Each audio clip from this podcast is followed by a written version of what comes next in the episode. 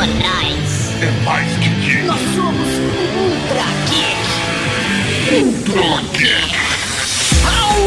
Cavalaria Geek, eu sou o Tatar Campos, tá ouvindo Ultra Geek. E aqui do meu lado o cara que toma bem flojinho pra ver luz no céu, professor Mauri. Bem flojinho com o Stenegger, né? Cara, era Quem isso nunca, mesmo, né? anos 90, né? Maldito 90. anos 90. Era isso e Blue Star, né, mano? Nossa senhora. Temos o prazer de gravar esse programa com um cara que é um mistério em pessoa, sim, senhoras e senhores, Andrei.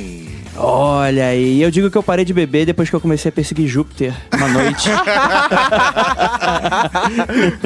Nossa senhora. Quem é você na noite? Opa, eu sou André Fernandes, lá do Mundo Freak Confidencial, podcast sobre casos insólitos, mistério. Satanista. Exa- Maçom reptiliano e Illuminati, como sempre. Mundofreak.com.br, lá vocês têm esse podcast maravilhoso sobre coisas sombrias obscuras. E no programa de hoje, Tatu. Nós vamos falar da noite oficial dos OVNIs. Ah, mas não agora. Só depois dos Recadeia. Fantástico. Recados.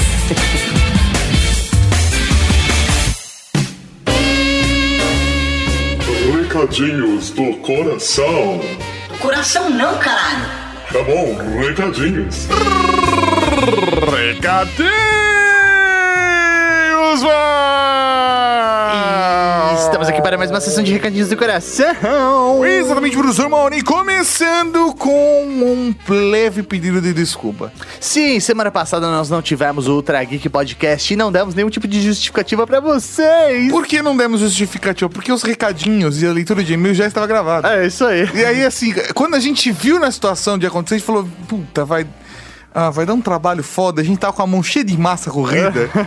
ah, não vai dar. Deixa quieto, deixa quieto. Mas, mas, por que, que a gente não teve outra geek semana passada, professor? Porque nós não tínhamos espaço para trabalhar corretamente. Exatamente. A Casa Geek estava de pernas para o ar. É, rapaz, e vocês podem ver um pouquinho do resultado, né, desse trabalho, dessas pequenas mudanças no Snap dessa semana. Exatamente, vai lá no nosso canal do YouTube da Rede Geek e dá uma olhada no Ultra Geek Snap dessa semana, que dá pra ver a cara que está o estúdio novo da Rede Geek. Sim, o estúdio de podcast da Rede Geek está de cara nova, tá bonito, tá coisa linda de Deus. É verdade, estamos gravando daqui agora, olha só que que Agora, beleza. professor Mori, a gente tem um ambiente adequado, com Ó. tratamentos, olha só a voz. Tratamento Olha, acústico. percebe a voz. Ó, dá- tem até ar-condicionado, ó. Não. Percebe o ar-condicionado? Não dá pra perceber o ar-condicionado.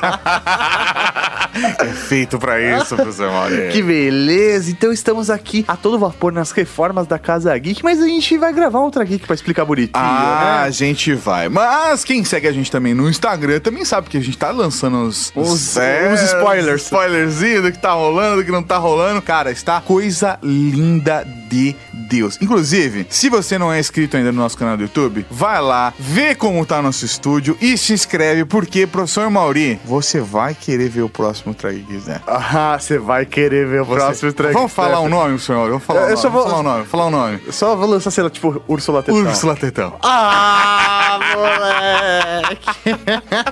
youtube.com barra Rede Geek. Clica lá, se inscreve, já clica na sinetinha também pra ser notificado. É isso aí, mano. Fechou. Se inscreve porque, ó, logo mais também outras Ah, novidades virão. novidades, É. novidades. Mas aí, tá o que tem agora, o que tem agora, o que tem agora? Agora tem podcast, podcast, podcaster. Podcast.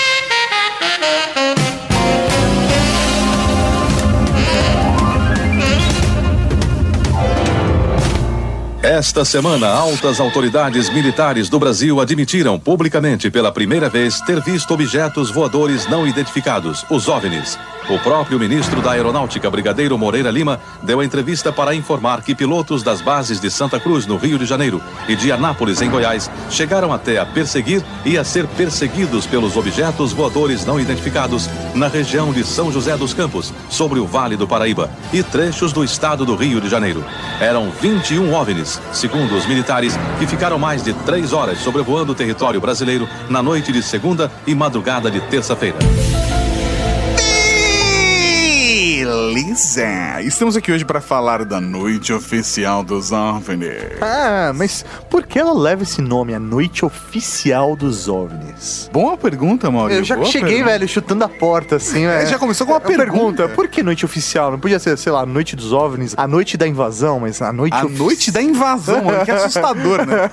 Se chamasse a noite da invasão dos OVNIs, né? Alguém foi lá em cartório e colocou, não, oficialmente esta é a noite dos OVNIs. Não tem outra. É porque o canal É é, o canal do YouTube, né?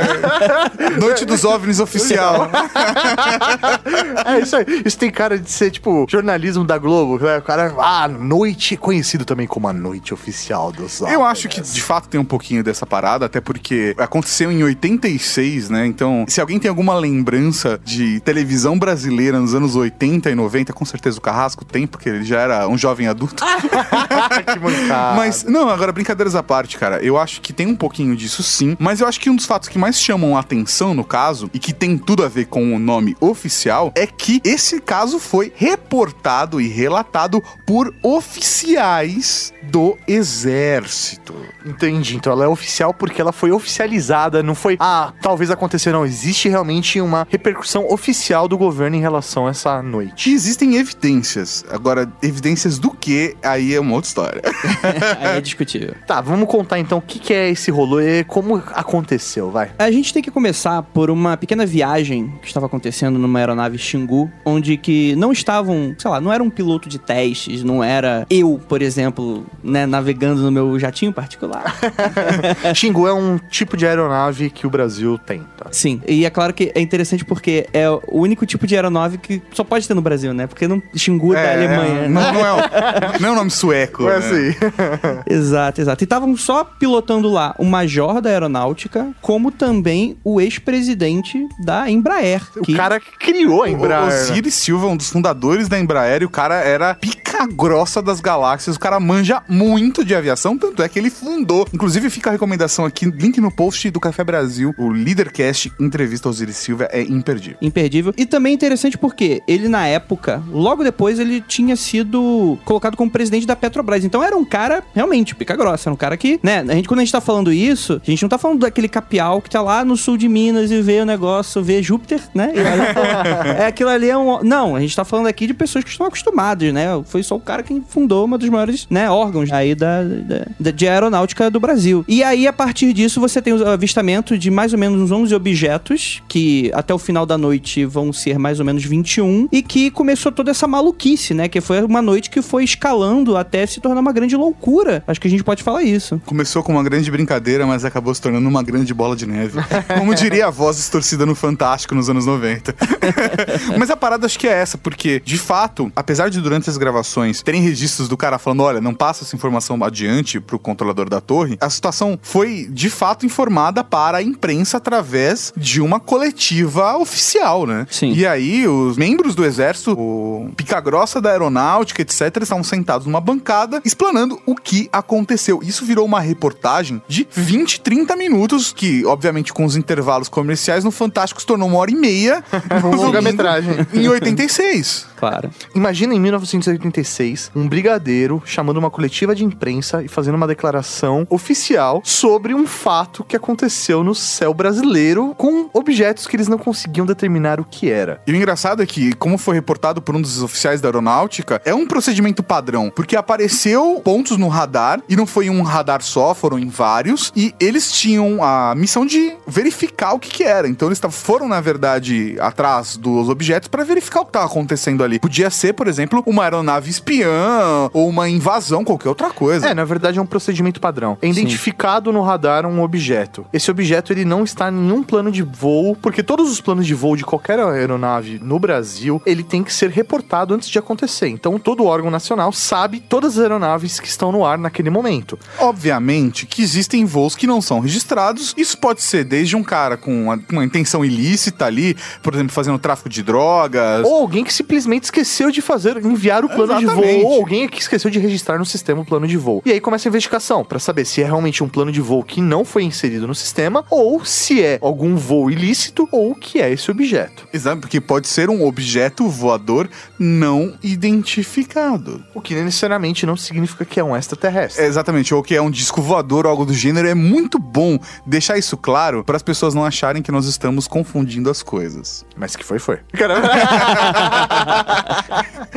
Não, mas é, é, é foda porque isso gerou uma repercussão muito grande, né? E as pessoas assistiram. Cara, uma reportagem de 20, 30 minutos no Fantástico chama muita atenção. E lembre que naquela época não tinha internet, não tinha nenhuma outra distração e a maior parte das Não. famílias, no domingo, sentava em volta da televisão pra assistir Fantástico. E eles estavam falando lá de presença de objetos voadores não identificados que desde então sempre são confundidos com discos voadores. É interessante também notar que o Fantástico que a gente conhece hoje em dia, às vezes o ouvinte que tá escutando, ele é um pouco mais novo, né? Mas nessa época, é, o Fantástico era famoso, por exemplo, passar dissecação de ET falso. É, né? cara. Eu acho que até o próprio Fantástico tirava um pouco de de seriedade em algumas reportagens, mas ao mesmo tempo fazia reportagens também bem sérias, considerando a realidade brasileira, e chamava ufólogos conhecidos brasileiros pra ir lá e dar entrevista e Sim, apresentar. sim. Como aconteceu no caso Varginha também, a gente chegou a citar aqui. É, pra você ter noção da importância do Fantástico, os grandes prêmios, sei lá, de reportagens que são dados no ano pra grandes reportagens. Tá falando do troféu imprensa. Não, não, não, não. Existe, existe um prêmio um pouco mais sério que o troféu imprensa, que dá, dá prêmios, assim, a, a importância do Fantástico pra televisão é tão grande que normalmente essas reportagens são vinculadas no Fantástico. É o, é o momento mais nobre é, para você... jornalismo brasileiro. É isso aí, pra você colocar uma reportagem investigativa, Sim. alguma coisa do tipo, alguma matéria importante. Então, realmente, você pegar uma matéria, uma notícia dessa e colocar metade do programa falando só sobre isso, é porque realmente foi algo muito importante na época. Sim. É interessante isso, né? Até que eu falei fake porque hoje em dia a gente sabe que é fake, mas muito provavelmente na época não é, não, a gente não tinha essa percepção que a gente tá tendo. Então não foi algo pra desqualificar, porque pelo contrário, na época, a gente tá falando de Globo aí, a gente tá falando de 90% da audiência da TV brasileira na época. É né? isso aí. Então era realmente, passou no Fantástico, é um, é um material de, vamos dizer assim, de, de mais classe, né? De, Sim, tinha seriedade o negócio. Exato, exato. Então, assim, a gente até pode brincar e tal, mas realmente, se teve essa situação é porque foi relativamente sério, as pessoas estavam comentando sobre. E é interessante porque, por isso que a gente brincou dessa coisa da noite oficial dos OVNIs, porque, primeiro, esse caso é extremamente bem documentado. Segundo, ele é admitido pelas pessoas que, enfim, testemunhas do caso. E não são qualquer testemunhas. Então você tem aí o aval do órgão da aeronáutica brasileira, né? E a FAB tá lá, né, cara? A FAB tem relatórios e relatórios e gravações e áudios da parada, cara. Sim. Assim, é um órgão militar, é a Força Aérea Brasileira, com de uma perseguição de OVNIs. Sim, porque, por exemplo, quando a gente for falar como Roswell, Roswell a gente tem na cabeça aquela coisa grandiosa e tal, um ícone dentro da ufologia, mas o caso do Roswell é bem mais ou menos assim. Estão envolvidos muita galera de, de sítio, muitos policiais de interior, bem ou mal alguma coisa do FBI, mas essa parte a gente acaba não conhecendo, né? Você conhece só aquela coisa do balão meteorológico que eles dão depois e tal. Aqui é completamente diferente, né? Justamente, porque aqui não se dá tempo, né? O próprio brigadeiro fala, não, tá rolando alguma coisa e é isso aí, né? Eu São fatos desconhecidos, né? É isso aí. E assim, na verdade, durante a coletiva de imprensa, o próprio brigadeiro vira e fala: em 30 dias eu vou apresentar um relatório oficial sobre isso. Que nunca vimos. Que nunca. que foi comprar cigarro e nunca mais voltou, né? Exato, foi exatamente. Porque isso. você é também os Illuminati, né? Fala pra não... E não foi, obviamente, só a Globo que reportou isso, tá? Porque depois que eles tiveram contato com os militares, etc., entrevistaram o brigadeiro da Força Aérea Brasileira, etc., etc. e tal, as outras redes de televisão também foram atrás de informações. Mas nem todo mundo teve acesso à Força Aérea Brasileira e aos seus profissionais. Então acabou-se indo para o tio da padaria, que viu para as pessoas que avistaram nas ruas. tio, eu vi, eu vi, era uma luz colorida. E aí, obviamente, cara, começaram a surgir muitas informações fantasiosas, no mínimo, do que aconteceu. Podem estar certas? Podem. Quem sou eu para julgar? Mas, fantasiosas, no mínimo. E eu tenho duas teorias pra corroborar o porquê disso ter vindo à tona, ter matéria no Fantástico e ter admitido um órgão tão importante como a Aeronáutica Brasileira é, nesse tipo de caso, que não é comum por dois motivos. Primeiro que não é muito fácil você fazer militar admitir que algo simplesmente invade o espaço aéreo brasileiro, eles não conseguem Não tem fazer controle, nada. né? Exatamente. Não tem controle sobre a situação. Quer dizer, você tem toda a população pra cuidar e como é que você vai fazer uma, uma admissão dessa? Às vezes não é nem porque, ah, os homens de preto estão mandando esconder. Não, às vezes É mostrar fragilidade, né? Exato, e é, e é muito importante você manter um pouco dessa coesão, dessa essa união nacional, federal, de que não, tá tudo seguro, né? Quando de repente isso se torna toda quarta-feira aparece, a gente não sabe, né? Porque a gente tá falando de coisa assim, porque é muito sério. Quando a gente tá falando sobre invasão de espaço aéreo, é abate, não tem brincadeira. Tipo, como o próprio Mauri tava falando, você tem todo um procedimento a se seguir. Tenta uma comunicação, tenta ver o que, que tá acontecendo. Se não tem retorno, é abate. Não tem essa, porque é uma aeronave, isso pode causar danos muito sérios, pode derrubar um prédio. É a E supremacia do, do país. E eu não sei se foi comentado já no Ultra Geek aqui, mas a Força Aérea Brasileira enviou alguns caças atrás desses objetos voadores não identificados, inclusive munidos para fazer um abate caso necessário. Eles estavam prontos e em um dos registros que nós temos em áudio, o piloto chega a confirmar que ele está pronto para lançar algum ataque caso seja autorizado pela Força Aérea Brasileira. E mais do que isso, é, eu gostaria de salientar também, que é o envolvimento de realmente muita gente aí nessa brincadeira toda. Porque quando a gente tá falando de 23 objetos, 21, 23 objetos aí, a gente tá falando de uma situação de guerra, né? A gente tá falando de muitos pilotos que vão subir. E, além Harbor, cara, isso é- Exato. É, Torre de comando, muita gente envolvida, exatamente. Então não é o tipo de coisa, ah, fingir que não aconteceu. Inclusive é isso que eu brinco dessa coisa da teoria da conspiração, que muitas vezes, ah, essa força oculta que tá uma nação inteira. Tra... É muita gente pra segurar alguma coisa. Não tem como simplesmente virar o rosto e falar, não, não aconteceu nada quando tá o espaço aéreo tomado por luzes, né? É complicado. Toda vez que é detetado algum objeto não identificado, evidentemente há um processo ah, bastante ah, eficiente de verificar se foi alguma aeronave que está voando sem um plano de voo aprovado, etc. Mas quando se comprova que é, é algo diferente, as aeronaves então são acionadas. O que ocorreu foi que os radares ah, detetaram vários objetos não identificados na área de São Paulo, São José dos Campos, Rio de Janeiro. Entendi o conceito da noite oficial dos OVNIs, mas acho que seria interessante a gente fazer meio que uma ordem cronológica dos acontecimentos pra gente entender a real importância e entender o, o que aconteceu naquela noite pra ela ter sido todo esse burburinho. Burburinho, fantástico. Mauri falando de ufologia. Por favor. Ego, egofologia. Inclusive, fica aqui a informação para que você ouça o Ultra Geek 255, caso Varginha, e o Ultra Geek 229, Operação Prato, onde o Mauri consegue ser cético em todos eles. Eu sou um homem cético, né? ah, um homem cético. Beleza, Mauri. Mas vamos lá. O primeiro sinal que tinha algo acontecendo de errado acabou acontecendo pelo sargento, o Sérgio Mota. Ele estava na torre de comando quando ele viu pelo radar algum objeto, enfim, que não deveria estar ali, né? Ele falou, ué, o que que tá acontecendo? Isso por volta das seis da tarde. A partir daí, você tem essas primeiras duas horas tentando identificar o que que está acontecendo. Quando você tem aí o avião Xingu, onde tá voando o presidente da Petrobras, Fundador Osiris, da, da, Embraer. Embraer, Osiris Silva. e é interessante porque, quando o objeto é identificado, o que, que você imagina, né? O piloto tá carregando alguém importante e fala, poxa, olha, tô vendo alguma coisa, vou acionar e vou levar o cara embora. Daqui a pouco, enfim, a galera tá vindo aí pra dar apoio e ver o que, que tá acontecendo. Só que é Osiris Silva e o cara que constrói o avião. O cara conhecia todo o rolê, ele falou assim: não, a gente vai Dá uma atrás. A gente vai atrás do, do objeto, vamos, vamos ver o que, que é. Aí ele falou, piloto, dá uma chegadinha pra lá, eu vou assumir aqui. Colocou o braço até pra fora do veículo, né? Uma mãozinha na direção e... Keep my plane. E foi, foi atrás do objeto. E aí, nessa poucas horas aí, desde o primeiro avistamento, na verdade, por radar, até esse avistamento a olho nu, você tem aí o crescimento, né? De um pequeno sinal. Para um acabou- fenômeno ali no dia. Exato, e para vários objetos, né? E aí eles foram crescendo eh, até o final da noite terem sido contabilizados 21 objetos. Até a gente se sabe, provavelmente aí avistados de 7 a 8 objetos nesse começo da noite, das 8 horas. E aí você começa toda essa maluquice que acontece nessa noite. Que aí, a partir das 9h14, não foi só a torre de São José dos Campos e o Osiris e o comandante Alcir, que tava colhendo o avião, que tinham visto essa informação reportado no radar. Mas apareceu também no controle de São Paulo. Sim. E aí aparece também sinais em outros pontos, né? Isso é interessante salientar porque quando a gente for pro lado cético de explicações, etc., porque o que, que acontece? tem 21 objetos na maluquice do espaço aéreo paulista. E se alguém chegar e fala pra você, poxa, mas isso que eles estavam perseguindo na verdade é Júpiter. Se eles estão perseguindo na verdade é alguma estrela, né? Ou viu coisas, o que acontece? Porque tipo estrela de- não aparece no radar, cara. é, então, é- esse, esse é o questionamento, né? Você tem uma base de dados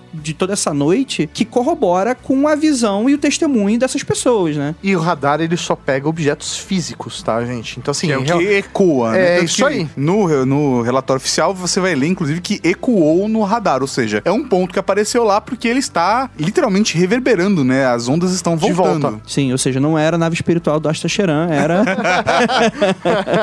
Se bem que se ela aparecer no radar, pode ser que, Mas que exista matéria. né? Asta pode tudo. Ele pode. Tá nos seus sonhos. Agora, a parada fica muito interessante porque normalmente acontecem anomalias e falhas em radares. Mas também pode acontecer de você ver um objeto voador não identificado e ele não aparecer no radar. A gente tá falando do Brasil, anos 80. Devia ter um monte de buraco nas malhas dos radares do Brasil. Tem até hoje, inclusive. é, sim, eu tô falando sério, eu tô falando sério. Tem uns buracos que o pessoal fala que tipo, o avião vai, ele desaparece, o pessoal fica rezando pra, tipo, duas horas Aparecer depois ele do outro aparecer. lado. Porque sabe que em duas horas ele tem que aparecer Ele de tem- novo. se não, deu problema. Uma das, um, um dos grandes. pro- Se vocês forem lembrar, eu acho, teve um problema de um impacto mesmo de duas naves, uma delas caiu. É, com a Gol e uma Air France. Exatamente, foi desse problema. Foi que desapareceram no meio desse buraco, falou, ó, não vai dar nada. Só que o piloto de uma das naves tinha feito um pequeno. Uma ajuste, correçãozinha. E aí bateu, né? E aí o que, que vai fazer? Beleza. Mas, agora, o fato estranho é quando você tem registro nos radares das aeronaves e também no radar da torre, de mais de um lugar. Então, por exemplo, aparece 9h15 da noite, o radar de São Paulo informa o centro de tráfego aéreo em Brasília. Em 9h20, Brasília confirma a presença no sinal de radar, ou seja, tá ecoando lá também. Sim, e, e só pra deixar claro, tem como um radar falhar. Ele pode identificar coisa que não tá ali de verdade. Esse tipo de coisa acontece. Já aconteceu diversos casos entre União Soviética e Estados Unidos que o pessoal tava achando que tava vindo mísseis e não tava vindo nada. Felizmente se, eh, se afastaram do botão vermelho. Mas, assim, quando você tem diversos outros radares corroborando aquela informação, é um pouco complicado você falar que ali é um erro de equipamento, né? Tem isso também. Assim, se for um, um erro Tem a prova dos dois, é. Exato. tão né? massivo, porque isso aconteceu uma vez. Sim. E 10 e 23, o primeiro jato F5 sai da base aérea de Santa Cruz. Ou seja, já estamos na fase do, olha, realmente tem algo em nosso espaço aéreo e precisa ser verificado. E assim, Mandem verdade- uns jatinhos. É, é isso aí, mandem um jato. Tentaram comunicação, não conseguiu, então vamos mandar um jato armado para fazer uma verificação visual do que está acontecendo. Porque pode ser uma parada hostil, não se sabe. Vamos ver o que tá rolando. Lembrando que estamos aí na Guerra Fria, né? 86. É, isso aí, velho. É, já tá no finalzinho já, né? Ah, velho, mas a Amazônia é nossa, velho. Ah, Em teoria, até mesmo a própria ditadura no Brasil já não, não existia mais, etc. Mas ainda assim, o clima era esse. Sim, sim, com certeza. E é interessante porque uma das, depois das conclusões, que depois a gente vai falar até um pouquinho mais pra frente, mas é que uma dessas suposições seria talvez uma guerra eletrônica. Enfim, depois a gente discute se isso faz sentido ou não, mas seria uma das explicações do porquê que aquilo tudo aconteceu. Só que não explica também as pessoas vendo a olho nu, né, o- É. a parada, né? As luzes alaranjadas. E é isso que eu ia falar. A, a olho nu, o que, que eles estavam vendo? Então, eram silhuetas, né? Círculos são objetos que brilhavam de um tom de luz amarelo até alaranjado. E esse era o padrão, até onde eu sei. Mas que na torre, com binóculos, o profissional que tava lá verificou ele piscando em verde, azul, amarelo, vermelho, branco e oscilando várias cores. Isso foi reportado em, em alguns dos relatórios. Inclusive, tem áudio do controlador de voo descrevendo exatamente isso. Ele, ele fica tão embasbacado ali na hora que ele chega a falar com a, acho que a Torre de Brasília. Ele fala: Bem-vindo ao Festival de Disco Voadores. É brasileiro, ruim, né, mano?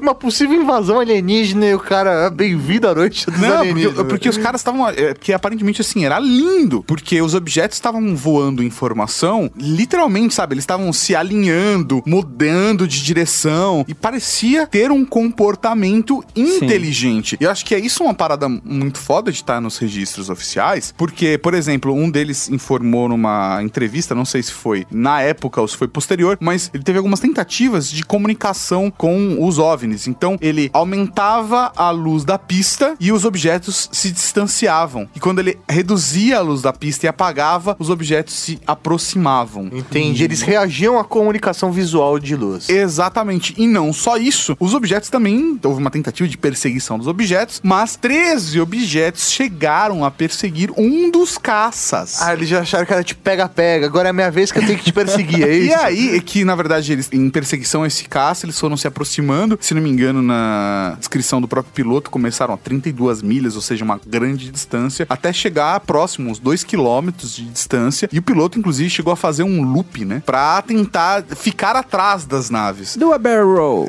e os caras. E as luzes, os OVNIs, na verdade, seguiram o cara no loop e mantiveram um contato. Sim. Assim, mantiveram na cola dele. Então não tinha muito que. Que louco, mano! Aquele banco lá ganhou uma, uma mordida, né? e não foi com a boca. É, o, o- o piloto, inclusive, descreve, um deles descreveu que essa luz chegou a alcançar Mach 15, né? Ou seja, a gente tá falando de 15 vezes a velocidade do som. Na época, as aeronaves che- chegavam a alcançar no máximo 6, 7 vezes a velocidade do som. Então é uma tecnologia que, ah, se era uma, um protótipo militar americano ou, ou russo ou qualquer coisa do gênero, não apareceu até hoje. Não. Ah, até hoje não tem essa velocidade? Não virando em 90 graus, né? Assim, na hora. É interessante porque o, é o clichê de vários avistamentos esse aqui. Tem nave que você persegue, tem nave que te persegue, tem nave que faz aquelas viradas loucas de 90 graus pra cima, pra baixo. Porque o que que acontece? O grande problema de você fazer certas manobras, principalmente quando você vê esses acidentes aéreos, até mesmo dessas demonstrações aéreas e tal, que vai todo mundo ver, é exatamente por causa da resistência do ar. Acima da velocidade do som, você simplesmente faz uma curva, né? Você tem todo um tipo de Física? Sim, física natural das coisas que você tem que respeitar, né, cara? Não existe a lei da física que alguém vai te dar uma multa porque você. Não, você não pode simplesmente, né? fazer. Não, não tem como. Exato. Pelos registros de radares, né, eles falam, falam de 21 esferas de 100 metros de diâmetro. Cara, 100 metros de diâmetro é muito grande, não é tipo, sei lá, um campo de futebol do bairrinho ali, sabe? É grande, velho. É grande a parada. E pra você conseguir... É um quarteirão voando, cara. É um quarteirão voando. E, velho, o objeto é tão grande que você consegue enxergar a uma distância grande. Você não precisa estar tão perto dele para enxergar, pra vocês terem noção do tamanho do que era. E 21, velho, sobreviando. Às 10h45 da noite, o radar de Anápolis também detecta sinais. E aí eles lançam mirages em busca dos OVNIs. Ou seja, já tinha F5 e aí eles começam a mandar mirages. Engraçado que os mirages, nem, acho que, se não me engano, nenhum deles obteve contato visual ou conseguiu se aproximar dos OVNIs. Agora o F5 foi o que mais se aproximou. Você diria que ele viu Miragem? Uma miragem. Desculpa, gente. Minha última participação aqui no Tragueiro.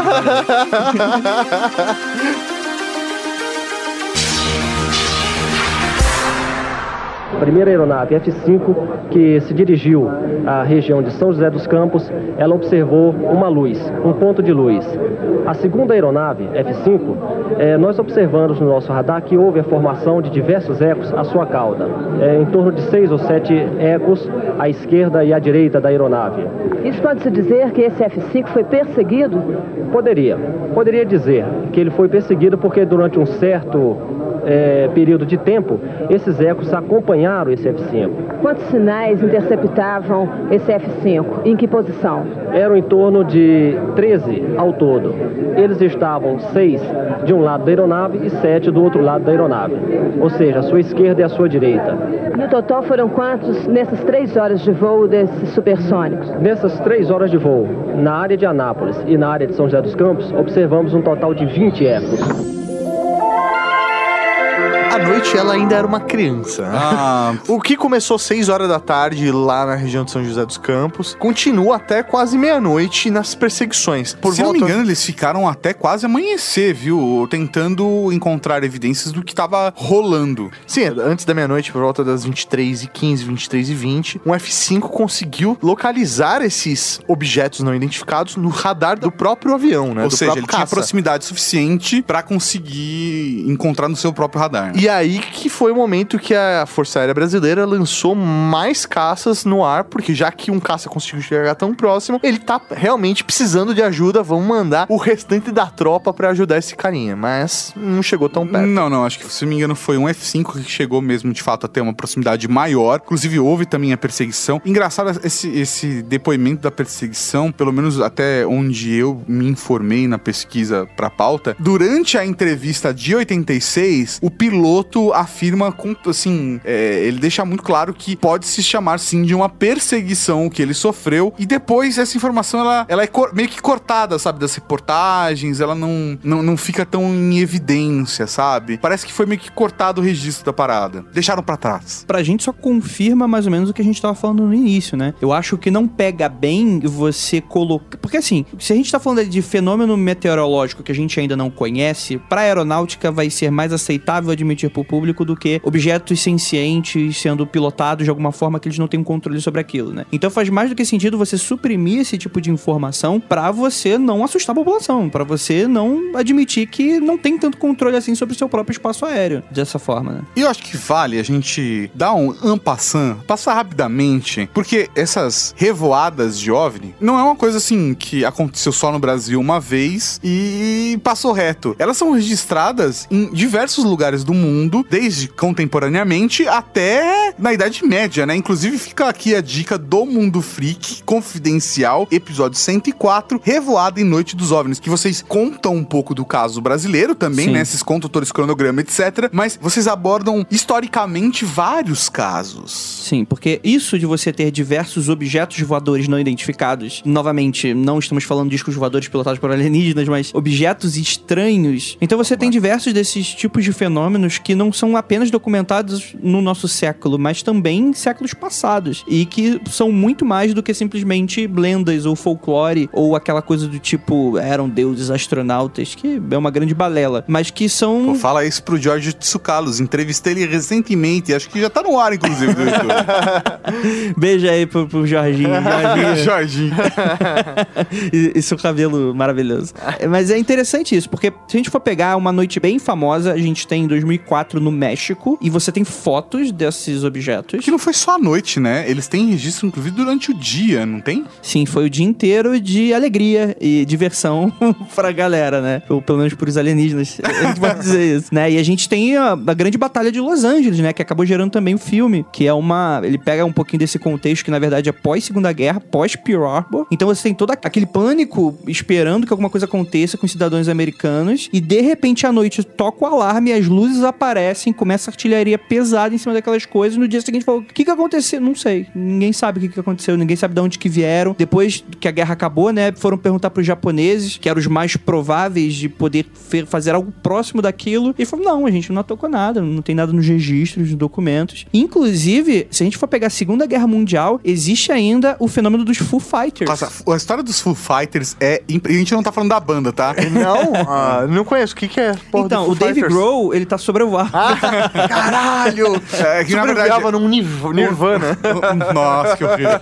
O nome da banda Foo Fighters vem por conta de um fenômeno ufológico. O que, que acontece? Os aliados, eles viam esses objetos e imaginavam que fosse tecnologia alemã, ou pelo menos soviética. E do outro lado da linha, tava os alemães falando: caraca, esses americanos são, porra, são bons mesmo. São muito melhores. Aí, exatamente, depois do fim da guerra, quando você tem acesso aos documentos secretos, tu vê que os alemães também não sabiam o que estava acontecendo. O que, que eram? Eram esse- essas esferas luminosas em alta velocidade, que pra eles, na cabeça deles, não sou eu que tô dizendo, pra eles eram claramente aeronaves porque você tinha esse comportamento não natural. Inteligente, né? Inteligente, acho que a gente pode falar isso, e que ninguém sabe até hoje o que, que é, os soviéticos também, né? Você tem, inclusive, por incrível que pareça, relatos até de idade média desse tipo de objeto, vamos colocar assim, né? Através de gravuras e, e relatos de lendas locais falando sobre grandes batalhas, que eram, e na época o pessoal colocava aquilo como religioso, né? Como anjos. É, eu tenho um indiano que sempre me marca muito a memória, assim, que é exatamente. Era uma batalha nos céus com as divindades trocando fachos de luzes de um lado pro outro, cara. E assim, eu não sugiro que possa ser o mesmo fenômeno que aconteceu na Idade Média na Alemanha, em Nure- Nuremberg, quando aconteceu esse primeiro fenômeno, fenômeno é o mesmo que aconteceu na noite oficial dos OVNIs. Mas são semelhantes, né? Pelo menos pra gente tentar entender e buscar alguma coisa que já tenha acontecido parecido com isso, né? Eu acho que vale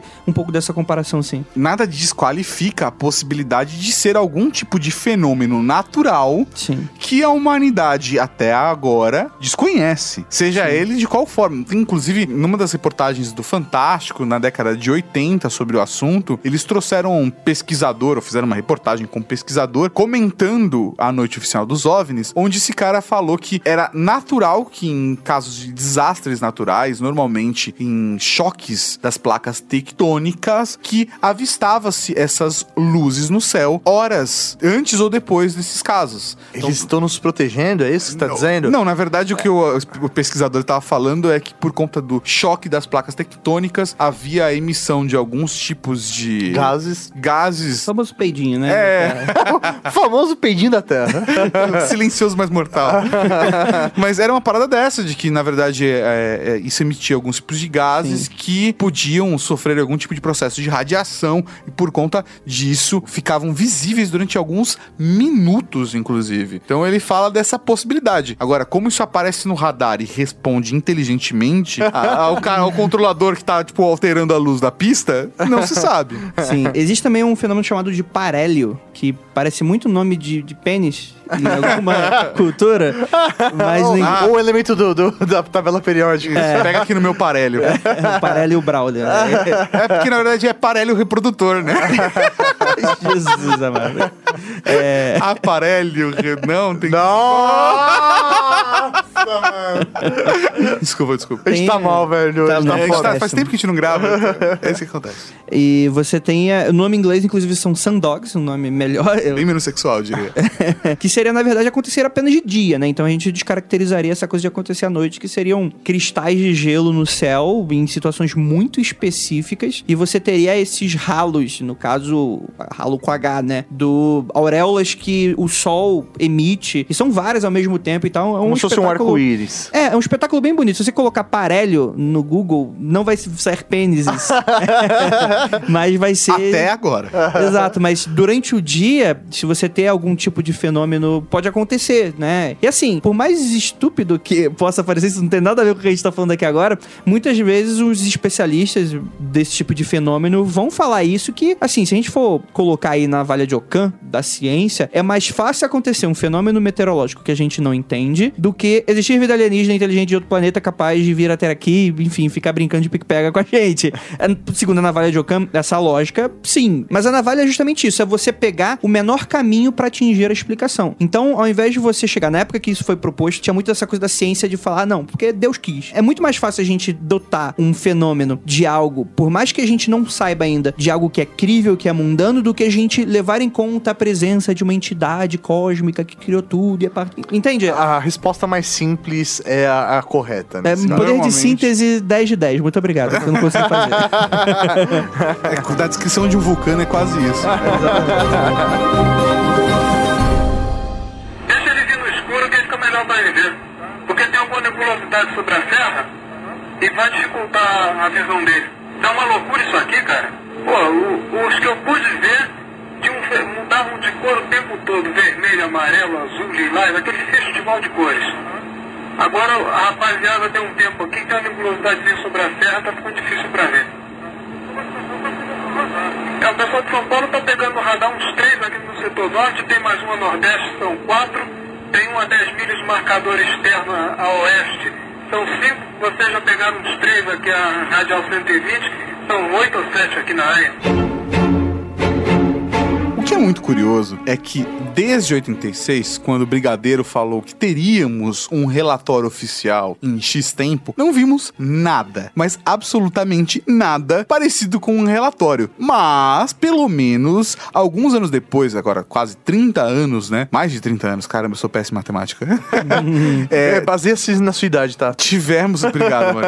Tivemos alguns registros de gravações, tanto gravações das torres de controle quanto gravações, por exemplo, do caça F5. É, existe toda uma, uma pressão em, é, em cima do governo sobre a liberdade de imprensa, né, da liberação de documentos, é, principalmente documentos militares é, do período militar, e dentre eles esses documentos e gravações da noite oficial dos OVNIs. Foi dada uma coletiva de imprensa, né? E foi isso acabou também passando no Fantástico. Do ministro, né, ele não apenas é brigadeiro, como também ministro da aeronáutica na época, que o o Otávio Moreira.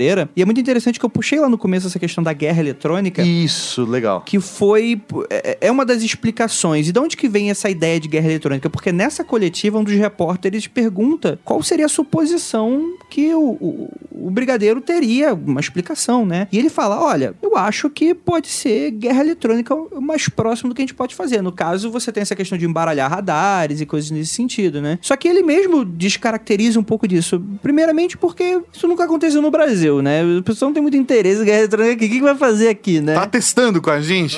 Segundo, deu pra ver a olho nu também, né? Sim, sim, sim. Mas aí é o, é o, é o- o que que acontece? É o mais próximo que eles podem dar daquilo realmente. Como o próprio Brigadeiro explica, o radar, ele só pega algo que tem massa, né? Que é metálico de alguma forma. Até mesmo se a gente for forçar, nuvens podem ser muito pesadas, podem ser pegas por radares, mas dá pra identificar quando é um fenômeno de uma nuvem, quanto é uma aeronave, né? De maneira bem clara. E mas é o mais próximo que eles conseguem dar de algum tipo de explicação sobre esse tipo de fenômeno. O que vocês vão concordar comigo, não quer dizer que sejam alienígenas, mas que tá muito longe também da realidade. E assim, de verdade, a gente tem os registros das aeronaves, a gente tem os comentários dos oficiais militares envolvidos, e a gente sabe que, apesar de tudo, o Brasil ainda dá uma força pra gente ter acesso às informações. Porque se for comparado com outros países, o Brasil tem muito mais acesso a esses registros, como a gente já falou no Trageek sobre a Operação Prato, do que os Estados americanos, que não tem informação nenhuma. No máximo, ah, era um balão meteorológico ou coisa do gênero, sabe? Então a gente teve acesso a algumas informações, mas nada que deixe a gente concluir ou tirar desse caso, na verdade, uma conclusão séria e científica. Mas, apesar de a gente não conseguir nenhuma explicação séria, seria legal se a gente falasse o que a gente acha. Ah, Maurício cético do caralho, começa.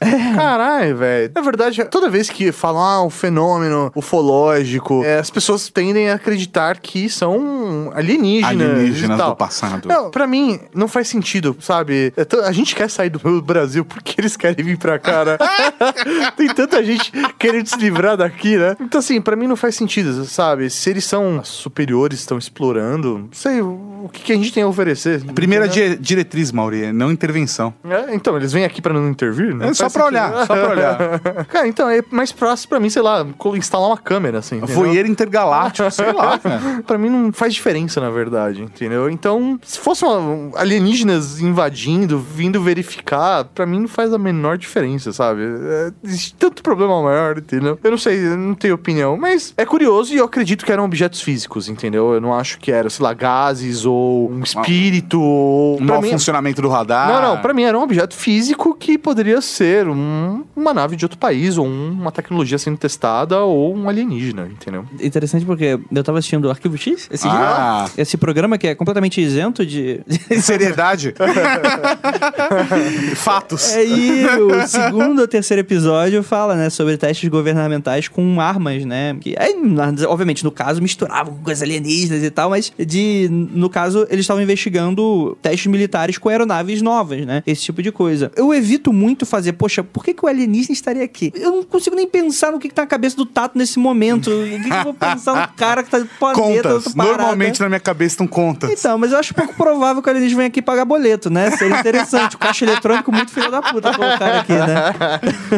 Olha, esse boleto só é aceito no Brasil, viu? Brasil é, fica no planeta Terra. Até às 11 horas da noite. Então, mas esse tipo de relato são dos poucos tipos que eu dou realmente crédito pra explicação extraterrestre. Eu me sinto muito idiota falando isso. mas, mas eu vou, vou deixar claro, porque quando a gente grava lá no Mundo Frio Confidencial, eu geralmente sou um pouco mais cético. Eu sempre dou abertura pra diversos tipos de coisa, mas Pra isso- loucura. Pra loucura, mais ou menos, porque é muito mais fácil é, a gente procurar a base lógica, principalmente não ser feito de bobo, né? Eu pelo menos não me sinto assim, né? Só que quando você tem esses relatos que são poucos, eu digo, não quer dizer que porque eu acho isso, vou achar de todos os outros. Não, pelo contrário. Acho que 99% é balela, tem alguma explicação e tal. Mas nesse a gente não tem uma explicação de como a gente pode. Porque a gente tem radar, a gente tem olho nu, a gente tem diversas autoridades, quer dizer, não- são pessoas que estão ali buscando a fama. São evidências sérias de um fenômeno. O que é, é mais difícil de falar. Exato, né? Então, por mais tosco que possa ser, eu acredito que essa pode ser uma das poucas evidências sérias relacionadas à, à visita extraterrestre de alguma forma. E a gente pode conjecturar até mais pra fora, assim, pode ser intraterrestre. Ah, Ah, os intraterrenos, cara, isso é um outro traguinho, cara. Eu gosto muito dos intraterrenos, cara. Eu, eu gosto mais do que esses terrestres. Eu, eu acho mais divertido ainda intraterreno, sabia? Eu- eu Os acho- OSNIs. Eu né, acho que muito porque o- a galera da Terra plana vai ter que admitir finalmente que a Terra é uma rosquinha. Fantástico, né, cara? Intraterreno com a terra plana é impossível. E você, Tateia? Cara, eu admito que esse é um dos casos que me deixa com a pulga atrás da orelha. Esse caso não me deixa assustado, por exemplo. Se eu ver É uma luz no céu, whatever, luz no céu. De Entendi. boas, entendeu? Agora eu acho realmente muito curioso que eu acho que o caso da noite oficial dos OVNIs no Brasil é um dos participantes do treino virato da ufologia brasileira. Ah. Sendo a Varginha, obviamente, e a Operação Prato, todos eles já Então a gente ganharam. fez, fez uma trilogia, é isso? Já fechou a trilogia, óbvio que tem muito mais casos. Acho que tem, inclusive, o caso do Chupacabra, que na época. Chupacu quase que chegou. o Chupacu, eu senti, eu senti que ia Chupacabra. chegar o Chupacu. O chupa cabra.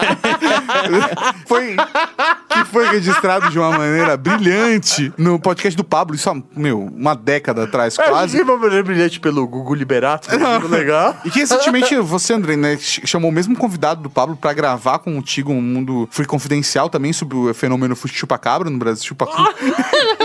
chupacabra no Brasil, exato, né, cara? exato. Que foi um investigador que ele é sério. Quando a gente fala ufólogo, já bate aquela coisa de. Se né? começa a se coçar pra dar É, risada. porque a né? gente sabe que tem pessoas que são realmente sérias e que estão fazendo Sim, pesquisa claro. científica, tentando utilizar ao máximo o método científico, ou conseguindo, no caso, utilizar o método científico, e também tem a galera da loucura. Sim, sim. Ele tem as conjecturas dele, que aí já parte um pouquinho pra loucura, só que ele é um cara que utiliza o máximo possível de um método científico, que a gente pode falar. Então eu respeito bastante a opinião dele, que é o Carlos Alberto Machado, que ele na época pegou o carro, foi pro interior ver essas evidências lá, achou um monte de coisa estranha, que não fala, né, não comprova que o chupacabra seria um disco voador, qualquer Um coisa ser assim. extraterrestre. Um ser extraterrestre e tal, mas que você fala, algo aconteceu aí. É aí que mora o perigo, né? E aí, o que que é? A gente Eu sempre torço pra ser um molequinho, sabe? Um molequinho do De Volta pro Futuro que aponta pro pinto no final, sabe?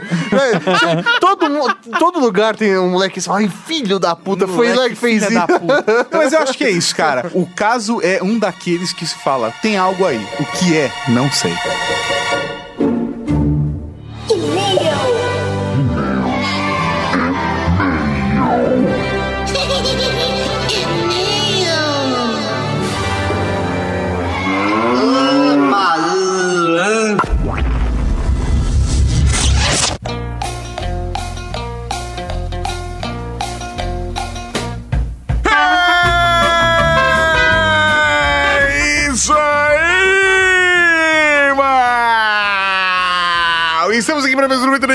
Batidos, mental no Dragcast. Que senhor Tatarkan!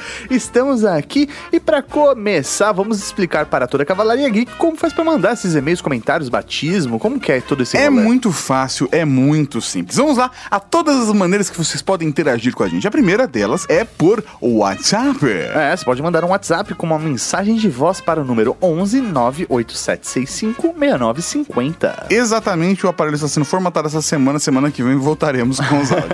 E assim, ó, vou até te dizer aí, vou dar uma dica. Teve uma pessoa que pediu um batismo por áudio via Ah, WhatsApp. Quem, quem manda por áudio tem, tem privilégio. É, tem privilégio. Pode ser que você entre na frente dos outros do batismo. Segundamente, você também pode mandar um comentário no post em redegeek.com.br, no post do podcast qual você está comentando, né? Então, sei lá, por exemplo, Ultra Geek 305, que é o que você está ouvindo hoje, tem um post próprio. Você vai lá e comenta: Ah, eu achei isso do na Noite Oficial dos OVNIs. Ah, o Mauri é Ela muito o- lindo. Comunista. É, isso aí. E também Comunistas você... são bem-vindos. Você pode mandar um e-mail para ultrageek.redgeek.com.br comentando o seu episódio, colocando no assunto o número do episódio, ou também solicitando um batismo. Exatamente! Ou também pro seu Mauri mandando um spot. Ó, isso aí, mande um spot divulgando o seu podcast. É uma iniciativa que nós temos aqui no Ultra Geek. Se você tem um podcast, você tem um espaço aqui de até 30 segundos para divulgá-lo. Então a única regra é essa, não existe ordem, não existe preferência, é em ordem de chegada, desde que o seu áudio tenha até 30 segundos. Então vamos ao spot dessa semana. Raul Marechais, eu sou Richard Ribeiro, o R2, e hoje eu tô aqui pra falar pra vocês do meu podcast, o Failcast. O Failcast é mais um podcast sobre cultura pop e nerdice, como existem milhares por aí, mas eu acredito que a melhor maneira de descrever o Failcast é um ultra geek com baixo orçamento. Nosso áudio pode não ser muito bom, nós podemos não ser muito carismáticos, mas nós estamos tentando. Então é isso, não deixe de acessar invader.com.br barra Failcast. Genial, velho. Genial. É um Ultra Geek, só que com baixo Só orçamento. Melhor Estamos coisa. tentando. Estamos tentando. Muito bom, cara. O- o- quem, quem escreveu esse roteiro? Se foi improvisado, muito parabéns. Agora, se não foi improvisado, parabéns ao roteirista. O texto está fantástico. Genial, genial. E é fail, né? Eu achei que era feio cast, sabe? De pessoa feia. Não, não é fail. fail. Fail. Entendi. F-A-I-L. Então acessa lá o Failcast. Invader, inva tudo em inglês, né? Invader,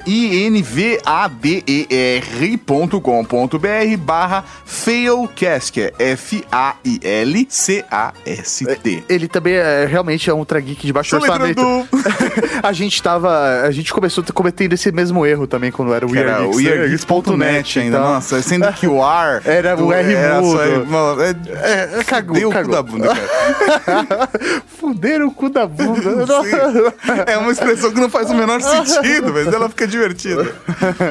Fudeu o cu do palhaço, foi o que eu falei. Assim que eu assisti o Bingo, quando saiu eu falei, caralho, esse filme de fudeu o cu do palhaço. Muito bom, inclusive, viu? Cavalaria, recomendo. Bingo realmente é muito bom, assistam no cinema. Então, assista Bingo e ouça o Failcast. Mas vamos pro primeiro comentário. É do Highlander da Cavalaria Geek. Ele manda Raul Marechais inventores que não deixam sua invenção matá-los.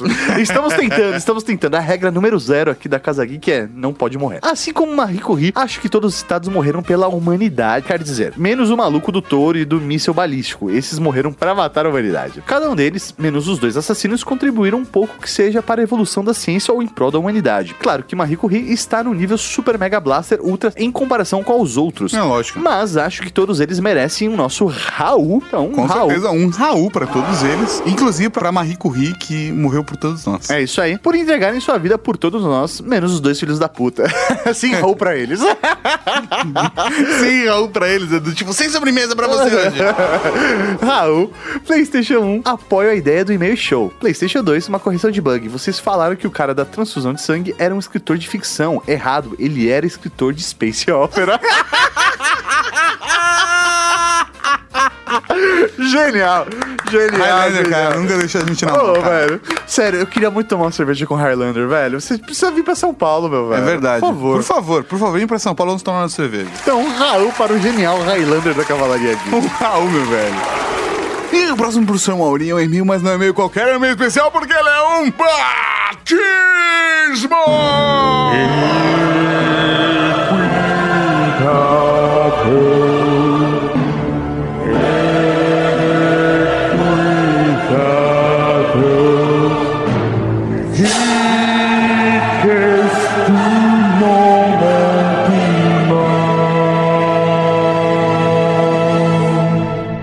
Olha só, batismo assim já no segundo Ah, e-mail, É, professor Mauri, a gente tá assim, ó. Ó. Estamos preparando você pro e-mail show. Eu gostei do nome do Capitão. O Capitão América deu umas ideias legais de nome também pro programa. Tá, tá, tá, tá muito bom. Acho que era Tatão Show. o show do Tatão, alguma coisa assim. Raul Marechais e toda a Cavalaria Geek. Raul. Raul. Sou Rodrigo Amaral, cearense de Fortaleza, mas moro só em uma cidadezinha do interior. Gremista, Netflixista, tenho 30 anos, solteiro, baixinho, olhos verdes e venho buscar uma. Não, não, não, não, não, zoeira. Esse é o texto dele, tá? Só estou reproduzindo. Ele queria uma namorada, mas acho que não, né? Não, não, ele, ele quer uma zoeira, mano. no momento do envio do e-mail, estou desempregado e venho fazendo bico de aula de inglês para, pelo menos, pagar as contas. Espero que essa situação tenha mudado. Ah, isso faz pelo menos uns três ou quatro meses já, Mauro. Então. Que a- as pessoas não têm essa noção, né? Que manda e-mail de batismo já entra. Não, não Ah, tem- Acontece. É, Sim, pode acontecer, mas é mais difícil. Principalmente quando você manda em áudio no WhatsApp. Mas, sou cinéfilo, seriéfilo e gameréfilo. Duvido que existam essas palavras, mas tudo bem. Cinéfilo tem. É. Viciado em filmes e séries de ETs e aliens. Olha só, Ultra Geek temático, né, meu? É. Em teorias da conspiração e em temas de máfia, Marvel e DC. Priorizando sempre meu amor maior por Star Wars. Porém, comecei a me apaixonar também por Star Trek, graças aos seus podcasts Não sobre o pode, assunto. não pode. Não, não, não, é possível você gostar de Star Wars e Star Trek ao mesmo tempo. Não dá. Lógico que é, Não dá, não também-. Eu também sou assim. Não dá. Indiquei o áudio sobre ET de Varginha a meu amigo ufologista e ele curtiu muito. Ah, obrigado. Um abraço ao amigo ufologista do Rodrigo. E cheguei a conhecer o podcast de vocês por meio do áudio jogo Apagão, pesquisando no Google por podcast RPG. E desde então não saí mais daqui. Sempre gostei do Jovem Nerd e após escutar quase todos lá, encontrei vocês e logo baixei o aplicativo do Trageek. Sou do tipo que escuta conteúdo em vez de música quando viaja, dirige ou simplesmente caminha. Ou só caminha. Eu- toda vez, toda vez que alguém bate até no microfone, toda vez que alguém fala um negócio Caminha. desse, de caminha, Mas ele corre ou só caminha? é, exata, toda vez passa bosta, piada de quinta série na cabeça. Busquei assuntos que me interessavam para ir me acostumando ao ritmo e logo me peguei ouvindo todos os episódios em sequência reversa, dos mais novos para os mais antigos. Porém, com uma ressalva, pulei os áudios sobre refugiados por ter um preconceito sobre o assunto. Que isso, meu velho? Tinha Que isso? preconceito. Ah. Meu toque não me permitiu ir muito longe. Graças a Deus. Após chegar no episódio 235, tive que voltar e escutar o episódio 245 e 246. Senão a lista ficaria incompleta. E tenho certeza que nunca ouvi nada tão simples e completo sobre o assunto. Chorei horrores e tive que fazer uma reflexão sobre toda a minha vida e como estou guiando meus passos. O que mais me emocionou foi como outras crianças encaravam o assunto e a maneira bondosa que elas tratam as suas coleguinhas refugiadas. Mexeu muito comigo. Esse episódio ele é realmente emocionante, então se você nunca ouviu, fica aí a recomendação, ouça o episódio 245 e o 246, porque ele realmente faz nos colocar o pé no chão. É. Vocês têm sido minha família e minha companhia já por tanto tempo, horas investidas. Conheci vocês deve ter uns dois meses, em abril de 2017. Ah, já faz uns 5, 6 meses aí.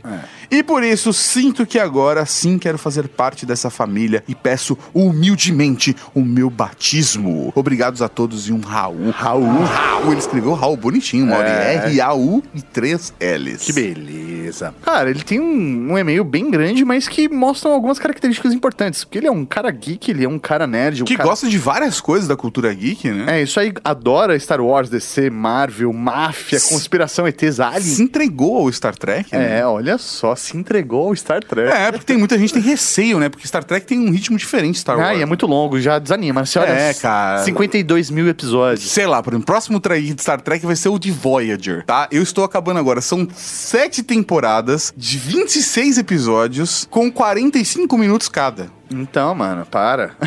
Para. para. Para, que idiota. Mas então, levando em consideração todas essas características e também ah, ah, o retorno dele ao episódio 246 e 245, acho que já dá pra ter uma ideia de nome, né? Não? Isso aí. Então, Rodrigo Amaral, ajoelhe-se. A partir de hoje, tu serás conhecido como o Lando da Cavalaria! O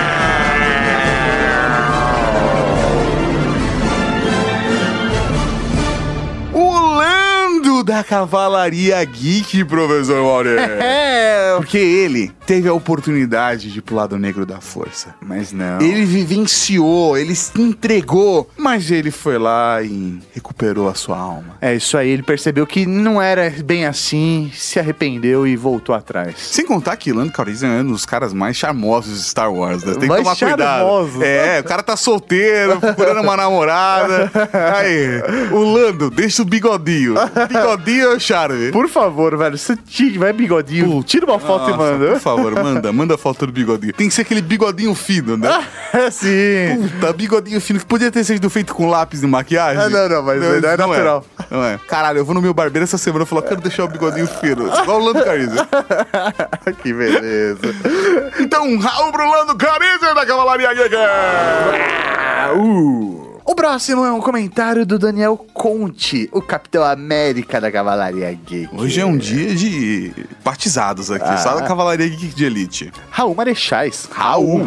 Acho super válido a ideia do e-mail show, Mauri Show, show do Tatão. Show do Tatão, muito bom. Agora vai ser só eu vou ler e-mails, vai ser o show do Tatão. Contando que posteriormente ele entre no meu feed de podcast. Então, a ideia é exatamente essa, na verdade, né? Do, do e-mail não estar aqui e o e-mail estar num outro áudio que se entraria no feed, porque ele fica na mesma semana do programa, entendeu? O Trageek sai de segunda e, sei lá, sexta-feira a gente tem o e-mail show, qualquer que seja o nome que a gente for dar, show do Tatão. É isso aí. Pode ser no 304 e mais um episódio de 20 minutos, mais ou menos. Que é mais ou menos o que tem a Ah, leitura é, de é e-mails. isso aí, acho que ele tá comentando, tipo, ó, episódio 304 do Trageek, né? E aí, o, O show do e-mail aí, o Exatamente. e-mail show, e-mail do, show, do show do Tatão. Tatão, show do Tatão, show do Tatão é meu favorito até agora. Meu favorito até agora. Comentando o episódio 304. É, essa a ideia. E ele manda aqui. Talvez pegar só perguntas barra sugestões dos comentários do cast facilite a separação para a produção do programa, deixando os recadinhos do coração para os assuntos mais geeks raiz. Outra opção era a gravação dos recadinhos ao vivo, como vimos na Campus Party Brasil. A gente pensou no formato desse mais solto, como a gente fez no ao vivo, na Campus Party. Eu acho que isso é muito legal. A gente ainda tá namorando esses conceitos, mas a ideia é essa, de que vai ter recadinhos no Trageek, tá? E aí vai ter a mesma parada, vai ter extras, vai ter, por exemplo, quando for um top 10 vai ter menções honrosas, sempre vai ter os errinhos. A gente vai manter o formato do Trageek, mas a leitura de e-mail seria separada no programa porque fica na mesma semana. Acho que vai dar uma dinâmica diferente. É isso aí. E, e vai expandir o universo da Rede Geek. Agora, as perguntas que a gente tava falando, a ideia é que fosse uma atração em vídeo no YouTube. É isso aí. Diferente. É, a- parada é diferente. Mas, ele, mas, É, mas vai já vocês, vão, vocês, vão, vocês vão entender o que a gente quer. Sobre o top 10, parabéns a todos os envolvidos. Errei todos os meus top 10 mental. o Raul da Cavalaria Geek do Capitão América. Um Raul, seu lindo! Ele manda aqui um PlayStation. Mauri Comunista! Comunista! Genial. Valeu, meu velho. Já, jamais Raul. deixará, Mauri. Um Raul, então, pro Capitão América da Cavalaria. Que é seu lindo? E o próximo pro seu Mauri é um comentário do o Peralta, o Ted Mosby da Cavalaria Geek. Raul Marechais. Raul. Raul. Vim aqui ajudar vocês sobre uma questão que foi levantada durante a leitura de e-mails do último cast. Eu não sei se foi erro de vocês, mas pela lei não ser muito clara ou se estou falando a lei errada, mas não foi bem o que vocês responderam. Ele tá falando em relação ao comentário, é, foi na verdade uma dúvida que foi levantada no último episódio, onde uma pessoa perguntou em relação ah, aos e-mails serem bloqueados de aparelhos importados e tudo mais. E a gente fez um comentário dizendo que os aparelhos que não forem cadastrados numa base nacional iriam ser bloqueados. E aí o Peralta, né, o Ted Mosby, e o Nanete, lá do Loop Infinito, A Nanete mandou áudios pra gente, a gente trocou uma ideia. é isso aí, comentando que a nossa abordagem, a nossa visão não era tão correta assim, que é mais ou menos a, a que é do Ted Mosby. Então eu vou ler o e-mail do Ted Mosby e depois a gente comenta o que a gente acha disso tudo. Perfeito. A lei de proibição é para celulares piratas, ou seja, celulares que têm um e-mail inválido. Celulares de marcas reconhecidas lá fora, mesmo que não sejam homologados pela Anatel, continuarão funcionando aqui no país. Bem como explica o Tecmundo nesse artigo, passou o link. Isso tudo tá lá no comentário do episódio 304, tá? É só no lá post do tá- programa. Tá no, tá no post do programa. Há também outros sites de tecnologia que fizeram artigos sobre o assunto, e todos os que eu li falam sobre o bloqueio de celulares piratas. Exatamente. O que, que ele considera como pirata? Aparelhos que não têm um e-mail próprio, que acaba clonando e-mails de outros produtos e aí se torna É um produto aí. pirateado. Que são produtos que não têm o e-mail configurado, né, de acordo com as normas da GSM A, que é a Associação GSM. E-mail, pra quem não sabe, é, né, é o código que identifica o seu produto, tá? Para o universo dos smartphones. Mas por que o bloqueio deles? Esses celulares não têm certificação para funcionar em qualquer país, não têm um e-mail válido e não passam por validação em qualquer lugar do mundo. Por isso, esses podem fazer interferência nas redes via rádio. Os celulares importados legalmente e com e-mail válido de marcas conhecidas como Xiaomi, Huawei,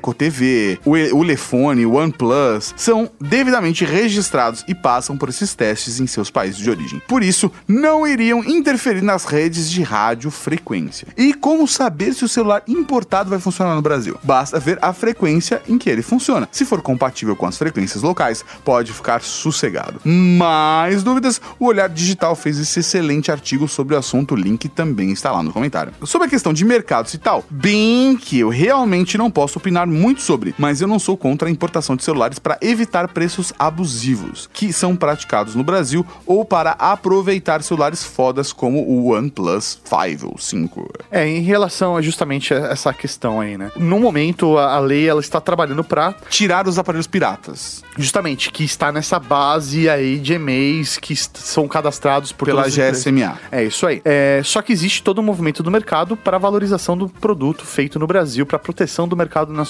Então eu não duvido que eles exijam um cadastro. Na verdade, já não, não, não é questão já, de duvidar. Dentro já do foi. mercado já está se discutindo isso, tá? Mais de dois executivos de empresas de telefonia aqui do Brasil, em conversa com a gente, informalmente já falaram de que existe uma movimentação da Anatel para não permitir que, que esses aparelhos importados, entre aspas, alternativamente, não funcionariam no Brasil. Então aí fica o receio, né? A gente não sabe como o mercado ainda vai funcionar. Então é, é bom tomar cuidado ou fazer uma compra Consciente. consciente na verdade, de consciente, pode acontecer. Exatamente. Porque como, como, como essa galera do mercado tem falado pra gente, tá? É, por mais que o Brasil até recentemente levou um, um- um strike na Organização Mundial do Comércio por ter práticas que não são consideradas competitivas e leais, é, ainda assim a gente costuma ter uma postura protecionista, saca? Então talvez a gente faça a nossa própria lista como a GSMA tem, mas só exclusivamente pro Brasil. E é isso que está sendo discutido é, nos bastidores do mercado de tecnologia. E é por isso que a gente fala. Normalmente quando a gente sabe dessas coisas, que, é, mas sem entregar o nome de ninguém, a gente acaba abrindo pra vocês, pra vocês também é, se, prepararem. informarem, se prepararem, caso aconteça alguma coisa. E pra vocês conhecerem como é o Brasil, meu Brasil brasileiro, meu mulato isoleiro. Vou cantar-te nos meus versos. No mais, nada mais. Espero ter ajudado, diz o Ted Mobile. Sim, Ted ajudou, Mobile. PlayStation, sou um tarado por tecnologia e gasto meus poucos espaços de tempo livre lendo notícias sobre o assunto. Meus amigos já me mandaram eu me tratar. Mas não dá, tecnologia é muito foda. Eu te Sim. entendo, cara. PlayStation 2, cast muito foda. Marie Curie, foda pra caralho. PlayStation 3, comunista! PlayStation 4, e-mail show sendo cast à parte? Pode mandar. Ah, olha só que beleza. Então, Raul para o Ted Mosby da Cavalaria Geek. Um Raul, meu velho! E falando em Raul, Vamos para o momento. Tem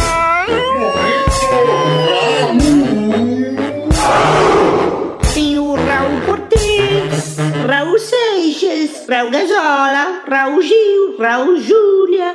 Cara, tem Raul pra caralho aqui. o Raul para a Luciana Bell, que acha que o Titanic merecia mais destaque e que divulgou que o segundo livro do Might Blade já está disponível. MindBlade.com um Raul pra linda da Caçadora de Demônios Interdimensionais da Cavalaria Geek, que quer o e-mail show Ultra Geek Responde e a volta do update. Olha só que beleza. O Raul para a Princesa Leia da Cavalaria Geek, que parabenizou o Carrasco pela pauta e disse que ele deve ter tomado várias para ter essas ideias. Um Raul pro Matheus Algarve, o sobrinho da Cavalaria Geek, que inclusive, seu Maurício, você viu o avatar que ele tá usando? Não, não vi. Genial, genial. Ele é do. do... Do tio Patinho, o sobrinho, o sobrinho do DuckTales.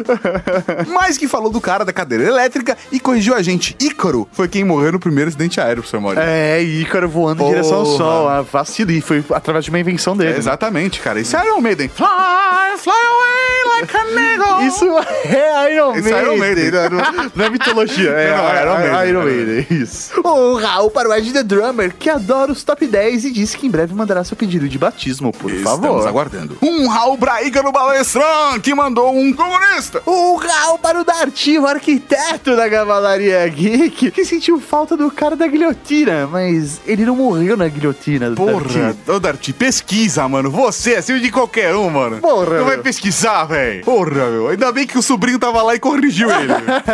o Carrasco também mandou um e-mail aqui revoltadíssimo. O cara da guilhotina não morreu, ninguém pesquisa nada, de criticar. Um Raul pro João ator que pediu pra gente não desaparecer por tanto tempo que ele teve uma crise de abstinência e chafurdou no Clash Royale. É, isso aí, um Raul pra você que mandou e-mail e mandou comentário, mas não foi lido aqui. Um Raul pra você que se inscreveu no nosso canal do YouTube e que vai ver o nosso estúdio novo da Rede Geek. Um Raul pra você que divulga o Ultra Geek pra todo mundo. E um Raul pra você que vai ouvir o Failcast, Ultra Geek sem orçamento. é isso aí, Cavalaria Geek. E semana que vem. Com mais um Ultra Geek. na Rede Geek. Tchau, Raul! Ufologista? E como é ele o, chegou é no ufólogo. Não sei. Ufologista é quem cuida do UFO. é, agora falando pra pensar assim. Nossa, tô com UFO no dedo, acho que eu vou no ufologista. É porque é um. Porque, se, É porque se ele é voar. Não, é porque se voar ele é- e não ser identificado, né? Você acabou de ouvir o Ultra Kick.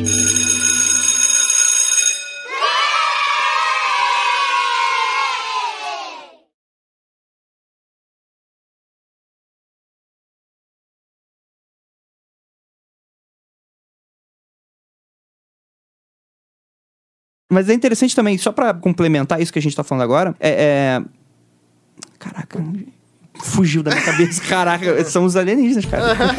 Acontece. Não, mas o que eu queria falar é que é interessante notar disso tudo é. Caraca. Caralho, velho, eu apaguei essa porra. Desculpa aí, gente. Não, eu acho. O Mauri tá puto comigo. não, não, velho. Não, não, porque eu realmente eu perdi o. fi- Eu esqueci o que eu ia comentar, de verdade. Podem, podem dar continuidade, depois eu comento. Você ia comentar, Tato. Não consigam ver coisas físicas como metal e esse tipo de coisa. Caralho, velho. Desculpa, eu. Relaxa. Eu, eu cancelei todos os alarmes antes de começar a gravação. Eu tô envergonhado. É, são os homens de preto, relaxa. Querendo nos punir Estão atrapalhando a com gravação. o seu alarme. Esse foi o último alarme, senão eles vão entrar aqui com um fuzil e... Esse foi o segundo aviso. Só seis e meia, só seis e meia agora o alarme. Vamos lá. Novamente, não estamos falando de discos voadores pilotados por alienígenas, mas objetos estranhos, eles não... Caralho, gente, vocês confirmaram que eu tinha de fato. Não, a gente não viu nada, Eu Tato. paguei todos eles, cara. Eu não viu. Esse, esse foi o terceiro aviso. só. Caralho. São Daqui os é- Illuminati. Daqui pra rua, Mauri. Não, não, velho. Não é minha vida que tá em risco. O aviso veio no seu telefone. Ah, No quarto, eu vou levantar porque eu acho que eu vou ficar com medo. Caralho, eu acabei de desaparecer.